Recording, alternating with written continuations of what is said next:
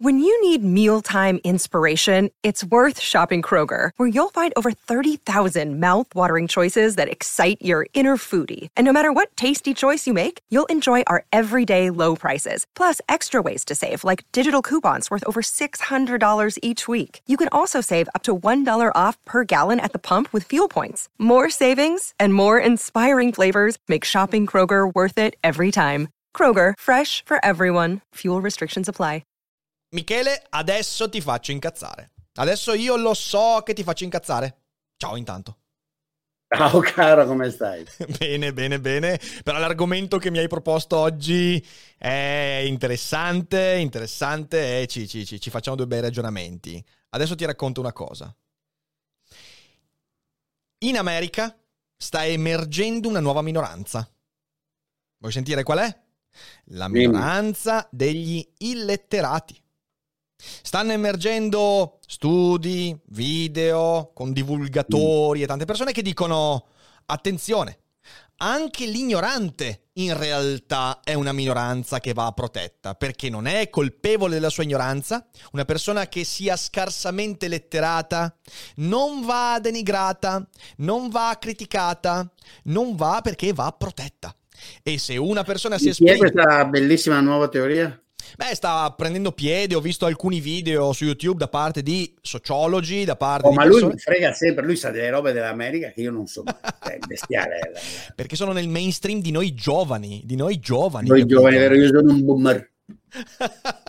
Ma poi c'è, c'è, un'altra minoranza. No, ma non avete commentato, non avete visto che mi si è fatto tagliare i capelli. Ma io te l'ho detto all'inizio della cogitato, non mi hai neanche risposto. Io ho detto, ah, ti sei tagliato i capelli e tu non mi hai cagato, Michele. Eh, porca miseria. Ah, te sì? detto all'inizio proprio. All'inizio. Ah, mi, sono, fatto tagliare i capelli a Susanna, che lavorino che io, no, io noto i tuoi cambiamenti, ma tu non dai importanza a quello che ti dico. No, io do tantissima importanza che delle volte non ti sento. ah, ok, ok, ok. Colpa del microfono, allora, colpa del microfono. Allora, c'è un'altra minoranza, c'è, c'è un'altra richiesta di identità e ha a che fare con, si dice, ageism. Hai presente che sempre nel mondo anglosassone... Sì, sì, no, quella, quella negli Stati Uniti c'è tantissimo. Esatto, esatto, esatto. E quindi in realtà una persona che ha... non si so, può discriminare in base all'età. In base all'età. E questo tra l'altro viene da lontano, è una delle ragioni per cui quelli come me, in molti settori, che è una cosa stranissima, non c'è, praticamente ovunque negli Stati Uniti non ti possono imporre di andare in pensione, che tra l'altro questo è un aspetto buono della cosa. Assolutamente. Anche se ha i suoi pro e contro, però il fatto che non, non ci sia il pensionamento obbligatorio, salvo in alcune particolari istituzioni dove però è, è, è firmato fin dall'inizio, uh-huh. cioè tu entri eh, e, e questo cosa lo prendi, no? tipo la riserva federale, anche il fondo monetario. Uh-huh. In altri posti, in accademia, per esempio, è strapieno di persone che insegnano a 80 e passa anni perché gli va bene. E, ed è dovuto alla legislazione federale che proibisce qualsiasi discriminazione sul lavoro sulla base dell'età. Sì, sì, sì, sì, sì. È vero. Comunque, il punto è il seguente: che se oggi c'è un prodotto che va per la maggiore, è l'identità se tu hai un'identità da vendere, fai i soldi, fai un sacco di soldi. C'è una richiesta di identità che non finisce più, Michele. È incredibile. Perché dietro l'identità, sai cosa c'è? Ci sono un sacco di apparati e dispositivi. Per esempio, ci sono le persone che creano un discorso utile a proteggere quell'identità. E poi ci sono quelli che studiano alla base come quell'identità si connette a tutto quello che succede nel mondo. Ed è un mercato florido, un mercato florido. E questa cosa qua, sai, mi viene in mente un autore che cito molto spesso eh, quest'anno, che è Viktor Frankl. Lui, in un, uh, in un bellissimo libro, a un certo punto dice eh, l'identità è il surrogato del significato, eh, che è una frase meravigliosa se ci pensi. Cioè, chi è che richiede identità? Chi è che si aggrappa all'identità? Identità, attenzione, usata contro gli altri. Ovviamente Frankl pensava all'identità nazionalsocialista. Lui diceva chi è che chiede l'identità da usare contro gli altri? Chi non sa dare un significato alla propria esistenza individuale. Mi aggrappo a qualcosa che gli altri mi danno e in questo modo colmo quell'abisso che tutti noi sentiamo dentro di noi. Che è un pensiero, secondo me, interessante. Non so come la vedi tu questa cosa qua, Michele, sull'identità, la richiesta di identità, continua, indefessa. Eh, eh, beh, avendo, avendotela, lei è bravissima a, a, a presentare Vero. La, già come la vedo, eh, per, però, parlo, The Show Must Go On, anche perché gliel'ho proposta io. La vedo come... Eh, allora, la vedo in due pezzi. Eh, il difetto di aver fatto due, dieci minuti, la ragione per cui siamo in ritardo è quella, di conversazione previa, cosa che non facciamo mai a Ricche Dio, sull'argomento del giorno implica cosa che io conosco cosa hai in mente e quindi faccio, meno fati- faccio molta più fatica a, a dibattere eh, spontaneamente, perché so già... Uh, come va? Vedete, no? se, se, fa, se, si fa del teatro non si può dibattere onestamente. È vero, bravo, vedi, è per quello che io ti ho detto all'inizio, ma sì, andiamo in live subito, andiamo in live subito. Invece eh, no, sì, siamo stati lì a discorrere dieci minuti. Eh, siamo stati lì a discorrere ed è, ed è stato un errore. Allora, uh, a me la cosa che colpisce non è tanto che le persone cerchino un'identità, perché le persone l'hanno sempre cercata, poi parliamo appunto di Foucault, sì. eccetera, eccetera a me eh, colpisce moltissimo della, di questi tempi, di questi anni, di questi ultimi decenni, dell'ultimo in particolare, che vi siano due aspetti, una esplosione caleidoscopica appunto, no? una frammentazione totale delle affermazioni identitarie, ne spuntano continuamente di nuovo, è appunto la, l'identità dell'ignorante che va difesa, e se volete questo è Nietzsche, che va a, il suo pensare uh, vero che, che, si realizza. E va bene, l'uomo aveva avuto grandi intuizioni. La cosa che mi infastidisce, devo dire, o perlomeno mi preoccupa, che trovo un po' ridicolo, è che l'identità si afferma sempre di più against, è sempre nella forma la mia identità, il mio gruppo identitario, ciò che io sono, ciò che io voglio definirmi, ha da rivendicare qualcosa contro voi. Chi voi? Voi tutti, la società, gli altri. Voi che siete la maggioranza, perché tipicamente non c'è un'identità neanche quella femminile che si definisce come maggioritaria, no? Non a caso continuiamo a usare l'espressione minority uh, e definiamo uh, l'identità femminile come una delle ma- minority, ma neanche quella che in realtà è la maggioranza si definisce come tale, ma sempre come minoritaria, come un gruppo identitario in qualche maniera oppresso, sbeffeggiato, a cui sono stati fatti dei torti, a cui sono tolte delle cose, a cui non è stato riconosciuto il tutto e che quindi rivendica verso il resto del mondo. E la cosa più paradossale è che in reazione a questo, siccome per lungo tempo la maggioranza era, teoricamente la società era l'uomo bianco uh, cristiano, no? Uh, adesso i fenomeni di identità maschile rivendicazionista che nascono anche in quell'ambiente, anche essi sono di tipo conflittuale. Certo. E cioè ci avete tolto i figli, ci state rovinando con i divorzi, ci avete portato via il lavoro, uh, l'affirmative action ci discrimina. E sia chiaro, alcune di queste cose sono vere, altre sono inventate e false, ma non è quello il punto. Non è che tutte le rivendicazioni siano false, ovviamente. Il punto è che tutte le identità si affermano in maniera conflittuale, rivendicativa. E questo io lo trovo è interessante, interessante. Che non mi piace, ecco, mettiamo così, mi preoccupa. C'è un libro del 93 che io ho letto proprio in questi giorni, che è di, eh, mi sembra si chiami Robert Hughes, che si intitola La cultura del piagnisteo. E lui a un certo punto dice una cosa molto, molto interessante. Lui dice, peraltro, eh, ricalcando, non credo che Hughes abbia mai letto Viktor Frankl, però dice una cosa molto simile. Lui dice appunto che noi abbiamo smesso di scoprire quello che siamo e abbiamo cominciato a decidere quello che siamo sulla base di un'offerta. C'è un mercato delle identità. Ci sono questi gruppi e tu decidi sulla base di non si sa bene che cosa di aderire a quello, un po' come le tifoserie. E lui dice due cose interessanti. La prima è che un tempo le cose non erano così. Un tempo, in virtù del fatto che le identità erano molte di meno, eh, tu eri più spinto a scoprire, bene o male, con l'esperienza, oppure, oppure, ti veniva imposto, stop, sei quella roba lì e ciao. Adesso invece con questa esplosione di, identi- di identità ci sentiamo come davanti a uno scaffale del supermercato e decidiamo il colore, decidiamo il sapore, decidiamo un sacco di, di cose e però al tempo stesso non abbiamo linee guida, quindi in realtà molto spesso scegliamo cose che non ci appartengono veramente. Questa è la prima cosa che dice che è interessante. La seconda è che fondamentalmente questo è legato all'idea che avendo perso quella capacità di realizzarsi nella propria vita dell'individuo, cerchiamo qualcosa di cui lamentarci. Cioè l'identità è il fondamento del piagnisteo. Tu dicevi giustamente, ci avete fatto questo, ci avete detto questo, ci avete tolto quell'altro. Effettivamente questa identity culture, come l'hai definita all'inizio della, eh, della nostra chiacchierata, è proprio basata sul piagnisteo, sul fatto di potersi lamentare di qualcosa. E quindi è tutto legato al senso di colpa, Nietzsche e via dicendo.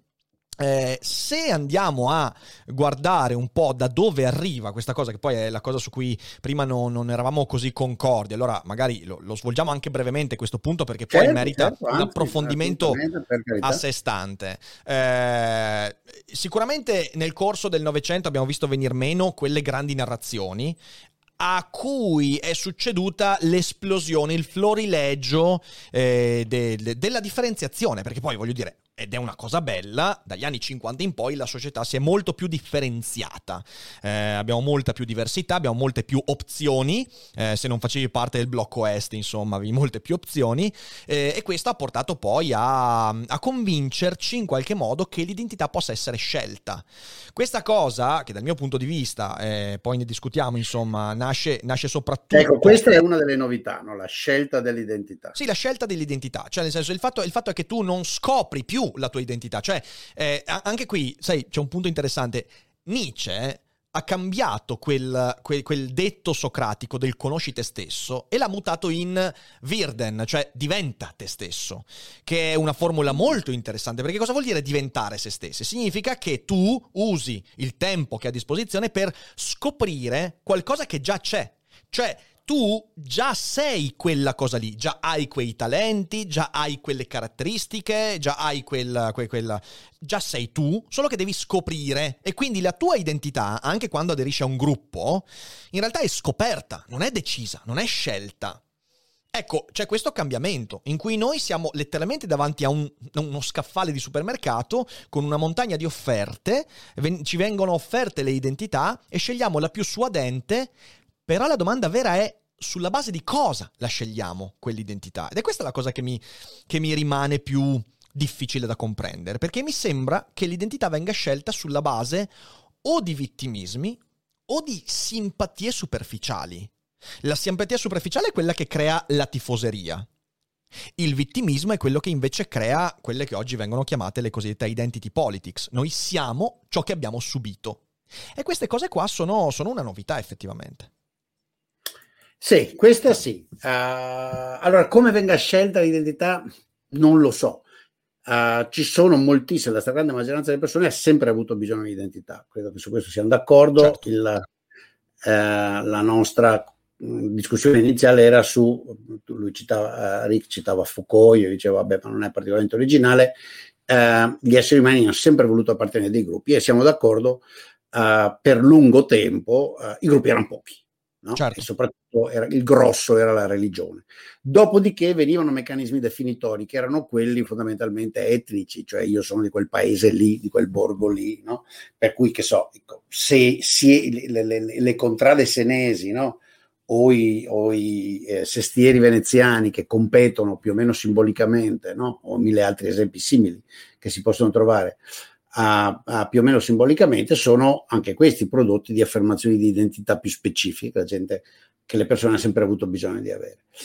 Um, adesso ciò che cambia è che invece di esserti data l'identità, fondamentalmente un, un tempo per la stragrande maggioranza degli umani l'identità era data ab inizio, tu nasci e sei già quella roba là, cosa sei? Sei italiano di Vicenza, maschio, uh, cristiano, ricco o povero, punto. Questo più o meno era fatto ed era tutto dato dall'inizio. Adesso è vero, te le puoi scegliere, nel senso che c'è il supermercato.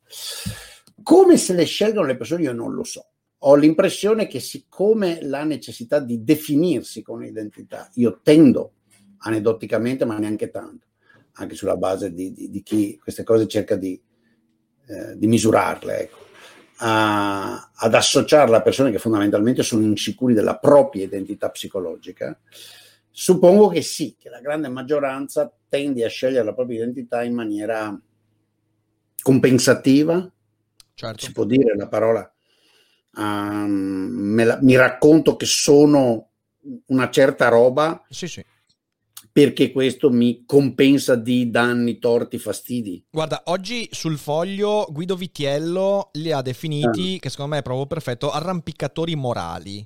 Facendo l'esempio, non so ah. se hai visto, ma durante la partita di Italia-Galles, eh, no, praticamente, eh, praticamente, all'inizio no. della partita eh, c'è stato una, eh, un richiamo a Black Lives Matter, quindi contro il razzismo. Metà della squadra dell'Italia si è inginocchiata e l'altra metà no. E insegno contro il razzismo e via dicendo. E ovviamente è successo il finimondo perché un sacco di gente ha cominciato a dire: Ah, ma quelli che non si sono inginocchiati fanno schifo, sono razzisti, avvallano il razzismo e via dicendo tutte queste cose qua. Ok. Guido Vitiello ha, fatto, ha scritto questo articolo sul foglio dicendo: Oh, ragazzi, cioè nel senso, eh, non inginocchiarsi eh, è assolutamente legittimo e non significa necessariamente che uno sia della controparte, non è che sia razzista uno che. Eh, e quindi c'è questo arrampicatore morale, cioè che utilizza, ed è quello che diciamo prima, utilizza l'identità per darsi un, uh, un lustrino, un lustrino di, di, uh, di superiorità morale, per crearsi un gruppo più forte, per eh, crearsi una sorta di gerarchia, eh. cioè nel senso queste qua sono gesti che ti permettono di scalare eh, e quindi appunto arrampicatore morale. quindi io sì, eh, credo che sia quella la definizione giusta. Può darsi, sì, forse è così. Sì, c'è sempre un tono di rivendicazione morale, un po' in tutti. Infatti c'è anche nel tifo, nel calcio, in, in tutto, no? Uh-huh. Uh, l'identità viene sempre affermata nella forma io sono meglio di te, e però io anzi io sono meglio di tutti voi perché un'altra certo. cosa che mi sembra di notare che cioè, cioè, l'ho detto già prima adesso non mi ricordo se era prima che andassimo in diretta o dopo quindi lo ripeto che c'è il gruppo identitario, il gruppo tra cui si definisce la mia identità, e poi c'è il resto, certo. c'è la società. Quindi io sono il meglio, noi siamo meglio del resto della società. Ed essa, non riconoscendoci questo stato, ci fa un torto. Mm-hmm. E oltre a questo torto generale ci sono mille altri torti che non ci ha fatto, che non ci ha riconosciuto nel passato, perché non ci ha fatto vincere i campionati, perché non ci ha fatto crescere, diventare ricchi, perché non siamo alti e belli, perché cazzo ne so, per mille, eh, per mille cose, perché discrimina il nostro burka mh, mm, e via andando. Um, sì, c'è, c'è, una forma di, com'è che l'ha chiamata? Di eh, arrampicatore morale. Arrampicatore morale. Mm, buona osservazione, sì. Vedo che quindi non siamo gli unici che riflettono su questo. Su no, questo no, no, per, per Io lo trovo molto distruttivo. Eh. Io lo trovo molto sì. distruttivo. Lo trovo molto distruttivo proprio perché è conflittuale, perché se fosse l'opposto sarebbe bellissimo. Cioè sarebbe l'arcobaleno, non c'è nessun problema. Io ho sempre pensato, per il mio, ho sempre sognato dentro di me no? un, un'Italia, un mondo, un'Europa federale. Perché? Perché c'è valore informativo in queste culture locali, in questi linguaggi, tradizioni, anche quelle un po' buarote mm-hmm. di certi popoli.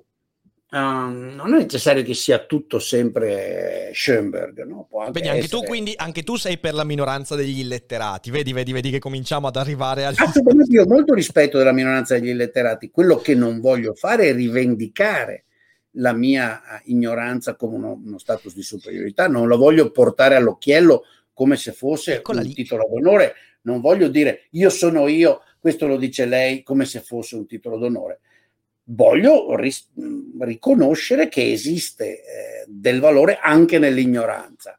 Dopodiché il valore dell'ignoranza non è quella di essere ignorante. Vedi, questo è un punto interessante ed è il motivo principale perché ci sono due, due, due, aspetti che mi piacerebbe analizzare con te di questo. Uno è emerso eh, per quello che dicevi adesso. Quando tu crei una cultura identitaria contro gli altri, per superiorità e via dicendo, eh, tu stai, tu di, sta, di, fatto, cos'è che stai facendo? Stai innalzandoti su un piedistallo e stai perdendo poi quella che è veramente la, la, la, la funzione di un gruppo, che è quella invece di creare convivialità. Eh, è il motivo per cui io ho sempre, non so, ho sempre contestato il multiculturalismo e sono sempre stato molto pro interculturalismo, cioè nel senso io le mie esperienze che mi hanno aperto il mondo le ho fatte proprio quando mi sono trovato in una situazione a incontrare qualcuno di diverso e non quando invece mi sono chiuso nel mio gruppo, che poi io non so neanche mai se ho avuto un gruppo effettivamente, ce l'ho avuto musicale tempo fa, ma non è un altro discorso. E quindi c'è questo aspetto qua che, che tu in realtà stai fraintendendo palesemente eh, quello che è la funzione di un gruppo. E quindi cosa accade? Che quando tu usi il gruppo per autodifesa o per sentirti superiore, tu a un certo punto diventa insopportabile il fatto di... Eh, cambiare. Eh, prendi l'esempio dell'illetterato, che è solo uno dei mille esempi che possiamo fare.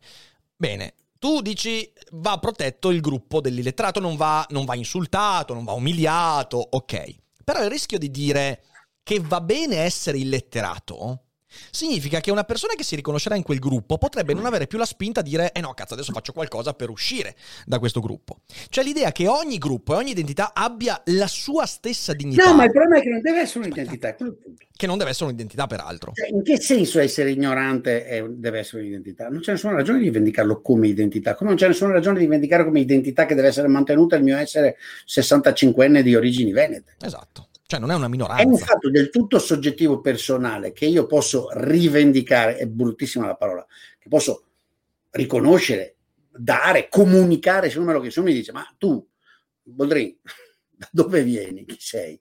Ma guarda, sono uno che ha quasi 65 anni, nacqui nel Veneto, a, nella periferia di Padova, nel, eh, bla bla bla lo rivendico. Ecco, eh, eh, vedi, l'utilizzo anche della parola è, è, è, significativo. Cosa cazzo c'è da rivendicare? Esatto. Non c'è nulla da rivendicare, è un dato di fatto, fine. Devo trasformarlo in una bandiera? No, devo sputarci sopra? Nemmeno. È perfettamente compatibile con l'essere, beh, nel caso tu sei veneto anche tu, però da Vicenza, quindi anzi da Schio, Magnagatti, 35 anni. esatto, io esatto. ho la maglietta, io ho la maglietta color ocra, tu oggi ce l'hai rossa, va benissimo. Um, eh, cioè, io lo vivo in modo federale, era quello che il discorso che mi ero messo sì, a fare prima, poi mi sono interrotto, no? nel senso che ho sempre pensato che un'Europa federale, un mondo fe- sarebbe un gran bel posto, nel senso un posto nel quale queste identità culturali, anche etniche, chiamale come vuoi, storiche, diventano compatibili fra di loro, non si rivendicano, si manifestano. Mm-hmm esistono, non, non, si sopraffanno, forse competono. Ecco, competono. In competizione può competere, può cercare di convincere tutti gli altri che è meglio diventare come lui e diventare ignoranti, scordarsi quello che si sa, ignorare di più del mondo, che è una buona condizione di vivere. Va benissimo. In una maniera, come dire, un po' decubertiana, un po', mi rendo conto che dicendolo così sembro un idealista un po' cretino, quindi per carità, no, no, no, non è che mi immagino uh, le, le, Olimpiadi delle identità. No? uh, però uh, se per caso l'essere ignoranti diventasse di moda, va bene, diventerà di moda, sarà una società un po' più Sembra triste. Lo, è già successo, è già successo, è già successo. Ma no, guarda, io su questo, su questo um, uh, Ah, voglio annunciare, dalla settimana prossima, se un attimo di tempo, inizierò una rubrica che spero divertirà sempre sul mio canale personale, perché così non coinvolgo Liberi Onde. E si chiamerà, e poi una, una, una variante, mi sono reso conto, che però l'ho pensata indipendentemente di quella che fai tu con la rassegna stampa. Se io ah. lo farò una volta alla settimana, forse anzi ogni due settimane. Mm-hmm. Ed è il libro di merda. Oh, che bello, che bello, ci piace, cioè, ci piace. Racconterò, senza nominarlo, perché non voglio offendere nessuno e sentirmi imbarazzato, però racconterò, leggendo anche dei passi e eh, descriverò un libro, uno fra i libri che ho letto, io ne leggo tanti, uh, ultimamente, e che ho trovato particolarmente stupido, particolarmente malfatto, particolarmente sciocco. E, e, e, e racconterò il, il, il, il, libro di merda, capito? Eh, scommetto che uno dei primi sarà quello della Zuboff, o come questo sospetto che sarà Ma no, perché l'ho lasciato a St. Louis, però avrebbe tutto il diritto di essere, di essere sì, perché lo vedi, abbiamo già detto che, che, che, libro è, quindi non posso... Non puoi più usarlo, ti ho, appena, ti ho, appena, bruciato, ti ho appena bruciato un titolo. Cercherò rigorosamente di attenermi alla, alla, all'anonimato ed, ave, ed avendo cominciato a farlo in Italia, facendo comunque in lingua italiana, de, devo ammettere che mi concentrerò su cose disponibili in italiano. Ok, ok, ok, interessante, interessante. Me la seguo con piacere. E dopo ti racconto, a fine cogitata ti racconto una cosa mh, mm, eh, interessante su questo. Ma comunque, guarda, io, io, credo che non ci sia, ecco, mh, mm, questa frase mi è venuta in mente perché tu dicevi che si sta espandendo. Io non sono dell'opinione, io sono dell'opinione, su questo sono totalmente pinkeriano. Ecco, mm. altre identità. Nel senso che Pinker l'ha notato correttamente, a mio avviso. L'ignoranza oggi è molto meno diffusa che 50 anni fa. È erroneo dire che la gente è più ignorante. Eh Ciò che è vero, e fa parte di questo fenomeno dell'identità conflittuale, è che gli ignoranti o i relativamente ignoranti oggi parlano pubblicamente molto di più di quello che facevano 50 mm-hmm. anni fa, per cui si notano di più. Mm-hmm. C'era molto più ignoranza 50 anni fa. Sì, sì, su questo non c'è dubbio. Forse, sai, eh, c'è un aspetto, probabilmente in uno span eh, degli ultimi vent'anni, secondo me, in alcuni ambiti, come nella politica, c'è stato un abbassamento, c'è stato, ho questa percezione, in uno span più, certo, più ridotto. In alcuni ambienti c'è stata, in sì. parecchi ambienti, c'è esatto. stata una caduta del livello medio, esatto. perché quegli ambienti sono allargati. Sì, sì, sì, sì, è vero, è vero. L'università, e non c'è dubbio alcuno che lo studente universitario, non offendetevi ragazzi, c'è un fatto obiettivo, e non, è, non, vale per ognuno di voi, nel senso che stiamo parlando di medie statistiche, per cos'è una distribuzione, sì. ma è verissimo, lo studente universitario medio oggi è parecchio più ignorante e posso aggiungere anche parecchio meno astuto dello studente universitario di 50 anni fa. Mm-hmm, Perché? Sì, sì. Perché lo studente universitario di 50 anni fa era un'elite di 8-9% del suo gruppo generazionale. Lo studente universitario di adesso è un 40% del suo gruppo generazionale, almeno all'inizio, poi si riducono a 25 laureati. Comunque, e non siamo diventati del 40% più geniali, cioè nel senso è questo. Esatto, e quindi è un abbassamento dell'istituzione. Eh sì, esattamente, quindi c'è molta più, quindi non c'è alcun dubbio che, che così sia. Sì. Quindi è nei, in quegli ambiti di, di vita in cui l'espressione intellettuale e culturale conta e che sono cresciuti enormemente in termini di partecipazione, di apertura, chiamiamo così, alle masse, mm-hmm. il livello medio si è abbassato, sono d'accordissimo. Mm-hmm. Però occorre anche sapere guardare la parte alta della distribuzione, la coda destra, come si dice. Nella coda destra c'è più gente c'è oggi. Più gente oggi. Sì, sì, sono d'accordo, sono d'accordo. E la coda destra oggi è più alta. Si vede meno perché e questo di nuovo è un fenomeno della, della, democratizzazione generalizzata, ovviamente tu vedi in ogni momento storico ciò che appare sul proscenio uh, della cosiddetta pubblica opinione, che una volta non esisteva, un'invenzione uh, settecentesca, uh, nella pubblica opinione si vede la moda della distribuzione, la parte mm. grossa dove c'è tanta gente. Sì, sì, sì, la politica è un ottimo esempio. È vero, è vero, è vero. Eh, senti qua, su, tornando sul discorso identità. Torniamo eh, all'identità. Va. Cioè, un discorso che, che, stavo uh, concludendo prima di fare la battuta sugli ignoranti, eh, cioè il fatto è che tu quando cominci a scegliere tua, il tuo gruppo di appartenenza, la tua identità di appartenenza, eh, tu rischi di entrare in un circolo che ti impedisce poi di, di fare autocritica. Io faccio solo un esempio, ok? Oggi fra i gruppi e le minoranze che richiedono identità e riconoscimento, c'è quello per esempio delle persone sovrappeso, dell'obesità, ok? C'è tutto il movimento della body positivity, ok? Io appartengo al gruppo delle persone che vanno dai curvi all'obeso e va bene così. Ecco, quando entro in quel circolo lì rischio di non avere più la spinta a dire io oggi sono una persona obesa, magari ho dei problemi di peso, domani potrei non esserlo più. Questa cosa qua è molto molto particolare. L'identità non dovrebbe servire a dirti io sono arrivato a questo e non mi muovo più. Dovrebbe essere... Ma, è que- ma bravissimo, ma questo è il punto, cioè nella misura in cui viviamo l'affermazione dell'identità come un'esperienza conflittuale, sì. come un'esperienza compensatoria, come, un'esperienza, come un fattore necessario al nostro esistere perché da, non possiamo fare a meno. Non possiamo dire ma io non ho un'identità, io ne ho 500 identità. Io credo che le persone che hanno un minimo di sicurezza, di confidenza con se stessi dicono, ma tu che identità? Nessuna cazzo. Cioè ne ho 500, so. Io dico sempre, sono un condominio. Eh, perfetto, bravo. Cioè, sono uno che gli piacciono le poesie, anche la matematica, che pensa che il liceo classico va abolito. Cioè, mi piace, cioè, vabbè, non si può parlare, mi piace tante robe. ci siamo capiti, ci siamo capiti. No, voglio dire, perché cazzo mi dovete inquadrare in una? Certo, Ma davvero? Certo, no? certo. Eh, invece, se non hai molto dentro di te, o se non hai abbastanza, eh, che ti sentirti tranquillo che il fatto che sei anche una persona contraddittoria, sì, sì. allora devi diventare.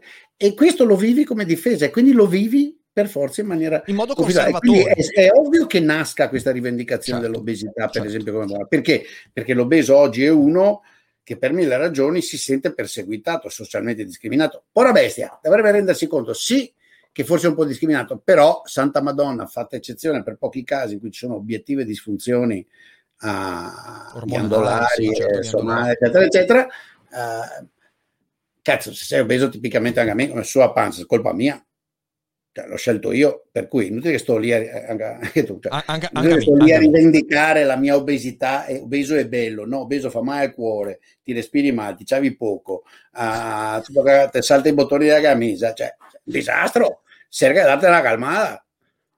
Esatto, esatto.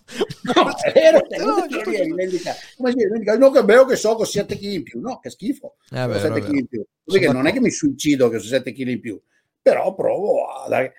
E invece, sai, quando non hai non so come dire, una forma anche di rispetto in se stesso. Mi, mi sento un po' prete in fare questi ragionamenti, per cui non so se voglio portarli fino in fondo. C'è una forma di rispetto in te stesso, secondo me, non ti pare?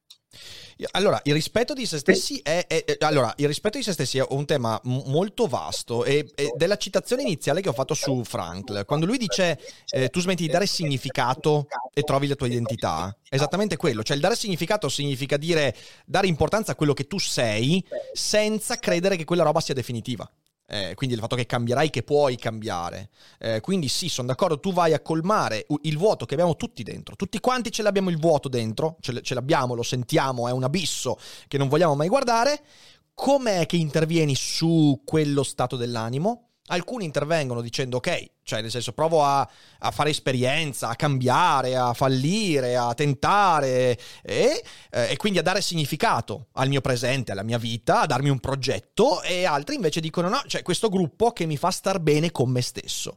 Io non credo che il gruppo abbia la funzione di farti star bene con te stesso. Al massimo dovrebbe darti un punto di partenza, io ora sono questo, trovo persone come me e da questo riconoscimento Certo, magari mi difendo dal bullismo e ci mancherebbe, sì, da questo parto per cercare di cambiare qualche cosa. Io questa roba l'ho sempre detta, è la, la, la grande balla della, dell'autoaccettazione, cioè nel senso se tu hai rispetto di te stesso non ti autoaccetterai mai nel senso di dire quello che sono adesso è quello che sarò per sempre, per come la vedo io. È un tema vastissimo questo. Eh. E, um, c'è un ulteriore aspetto, che è l'ultimo che vorrei toccare con te, che è interessantissimo gli stessi gruppi politici e filosofici, perché poi sono, sono un po' visioni mm. anche filosofiche, che portano avanti questa identity culture, sono gli stessi che parlano, per esempio, attualmente del linguaggio inclusivo, ok? Intendendo con il linguaggio come quella cosa che dovrebbe non discriminare nessuno. Ecco, io credo che questa eh, que, que, questo, questo, questa idea sia uno dei motivi per cui poi si crea quella conflittualità. E cerco di fare questo ragionamento, vediamo come la pensi mm. tu. Il linguaggio, per propria natura, è esclusivo. Nel senso che il linguaggio è se, se, la realtà è una torta, il linguaggio è il mio coltello. Nel senso che io quando esprimo qualcosa linguisticamente, lo faccio sempre per discernere. Quando creo un certo. simbolo, una parola, io ritaglio la realtà. E ritagliandola, io escludo. La sezione, infatti il linguaggio Perfino è esclusivo. quel poco di linguistica, da, quando la linguistica ha cercato di avere un minimo di struttura analitica, dall'idea sussuriana, no? che è tutto per differenza. E quindi tutto per differenza, la, la, la, esatto. E qua c'è, c'è, una bellissima frase di. Cioè, lì c'è una bellissima frase di Foucault, eh, che nelle parole le cose dice: eh, ogni scrittore, ogni volta in cui parliamo, eh, abbiamo il desiderio di dire l'ultima parola del mondo, cioè vorremmo sempre usare il linguaggio come definitivo, solo che il linguaggio è sempre imperfetto perché ritaglia la realtà, non riesce mai a includere tutto quello che c'è, eh, quindi il linguaggio è esclusivo. Secondo me la parcializzazione che tu hai descritto prima, cioè del fatto che tu entri in gruppi, che però poi il gruppo poi non è il gruppo perché all'interno ha i suoi conflitti, le sue differenziazioni e si arriva sempre ad avere cerchi concentrici fino a che sei tu nel gruppo che entri in conflitto con gli altri, è legato al fatto che si cerca sempre di fare tutto in modo linguistico, cioè come se il linguaggio dovesse essere il, il, il motore di questa inclusione universale. Secondo me questa è un'idea completamente, cioè proprio storta, è proprio storta da mille punti di vista. Uh, sì, ma no, credo non sia un'idea, credo che sia... Uh sia com'è, cioè sia il fatto che l'umano in media lo pensa così. Mm. Uh, credo che sia una de- di nuovo io torno a un tema eterno, chi ci ascolta ormai l'avrà riconosciuto, credo sia la caratteristica dell'uomo massa, dell'uomo medio, e cioè eh, l'uso del linguaggio eh, è spesso di tipo conflittuale e nella misura in cui vuoi evitare il conflitto su di te, cominci a propagandare queste, e vanno di moda, queste teorie del, del linguaggio inclusivo. Infatti, per esempio, uh-huh. per esempio, perché io sono una persona che dà fastidio e ho notato che do fastidio personalmente, soprattutto nel cosiddetto mondo della sinistra. Perché nel mondo della sinistra una delle varianti di questo linguaggio cosiddetto inclusivo, che in realtà è un linguaggio amorfo, è un linguaggio grigio, è un linguaggio morto, è un linguaggio che non, rifiutandosi di, di mostrare le differenze, rifiutandosi di sottolineare le caratteristiche, non vuole rappresentare. È un linguaggio che vuole trasformare il mondo in una specie di grigiore in cui appunto di nuovo la solita citazione delle, in cui tutte le vacche sono bigie, no? eh, perché, perché vuole, vuole moralisticamente uh, autonominarsi inclusivo, perché su questa cosa di essere inclusivo costruisce la propria superiorità uh, morale, psicolo- morale e, e, e politica. No? E quindi uh, no, non si può dire la differenza, non si può dire che Boldrini è ingrassato perché altrimenti Boldrini ne risente, Boldrini, Boldrini ha degli shock, Boldrini starà male per delle settimane, no, Boldrini è ingrassato, fine, cioè, che si cura. Uh, e, e, io ecco sì, questa cosa lo, contro, lo, ecco, lo trovo la negazione del pensiero scientifico. Io credo che uno dei grandi coraggi, eh, proprio sì, e su questo Brecht l'aveva visto giusto, no? quello stupendo, il Galilei di Brecht, è una, roba, bellissimo. è una roba che tutti i, i sinistri di ora dovrebbero leggersi, eh, le, ascoltarsi e guardarsi, che dice sì, cazzo no, eppur si muove, voi mi, vogliete, mi, voi mi volete bruciare, va bene, io non mi faccio bruciare, ma cazzo si muove. E io lo dico, e nel dirlo dico una cosa che così è. Voi volete negare che è perché non corrisponde alla vostra ideologia, perché vi dà fastidio, perché non è politicamente eh, utile. Vabbè, però si muove. Certo. Sì, sì, è, beh, quella è un'opera, un'opera straordinaria, eh, peraltro arrivata da, da, da, da, quella parte politica che oggi invece ha cambiato radicalmente. Ma perché al tempo era, sì, ma perché al tempo era, era, eh, sì. la, e al tempo succedeva questo, sì, sì. che se cercavi di capire meglio il mondo, se ti rifiutavi di accettare l'ipocrisia e l'ideologia che ti veniva uh, imposta dal potere, finivi in quella parte politica. Mm, mm, mm, mm, mm. sì. Ok? Sì. Brecht, secondo me, era tanto comunista quanto io sono cinese, era semplicemente una persona, era uno con un'enorme personalità, un gran cervello, con una grande passione polemica per il mondo, con un afflato anche morale profondissimo. Uh, chi legge le, le, suoi, le, sue poesie, prima ancora che i suoi testi teatrali, lo vede, anche molto cinico, anche molto duro, ma che certo. aveva voglia di chiamare il mondo con il suo nome. Con il suo nome, sì, sì. E, e, non, e non, con nomi edulcorati. Um, adesso non so se questo abbia a che fare con il tema da cui siamo partiti, siamo forse un po'... Ma mi pare che abbiamo fatto in realtà... Un, collegato, non lo so. Una linea, abbiamo creato una linea, poi cosa vuoi? No, no, beh, secondo me, secondo me abbiamo messo insieme varie riflessioni che poi meriterebbero ognuna uh, un approfondimento. Eh, mi piacerebbe poi, magari, potrebbe essere la prossima puntata, visto che ne hai parlato anche con Palma, mi piacerebbe parlarne anche con te, questa differenza fra il conoscere se stessi e il divenire se stessi. Visto che l'abbiamo toccato, eh, mi piacerebbe, insomma, parlarne no, con te. con Gerardo. Ah, con Gerardo ne hai parlato, giusto? Non con Palma, con Gerardo. Allora magari cerchiamo di, di ragionarci perché, eh, perché, è un tema di rimente del nostro tempo. Sì, quello sì, lì. È un tema ecco, veramente... forse è legato un po' all'identità. È che eh, sì, sai, quell'immagine che hai dato prima è molto buona. No? Eh, conoscere se stessi e divenire se stessi dovrebbe essere la stessa cosa, secondo me, parte dello stesso processo, è un processo. Però è un processo faticosissimo e se non hai voglia di farlo quel processo, non hai voglia di, fare quella, di, di, di sopportare quella fatica, è molto meglio andare al supermercato dell'identità e prenderne certo. una. Capisci? Dire io cosa sono, ma io sono, non so, dov- dovrò trovare anch'io una maniera per essere discriminato. Ma anche perché sai qual è? Sono discriminato, so brutto, grasso, veneto sai qual è la grande, la grande fatica di quella, di, quel, di quella, cosa? È che non è mai finita. Cioè, nel senso. Eh, eh, esatto. esatto. Eh, tu hai esatto. 60, 60, quanti ce ne hai? 65 fra 9? due No, ok, 65. Oh, ciao, Sto scherzando. 60. Ho fatto dell'agismo. 65 hai visto? Hai visto? Che.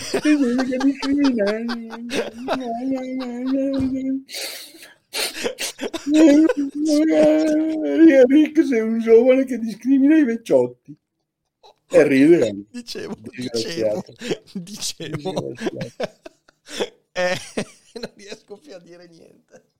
Zitto ora. Anche tu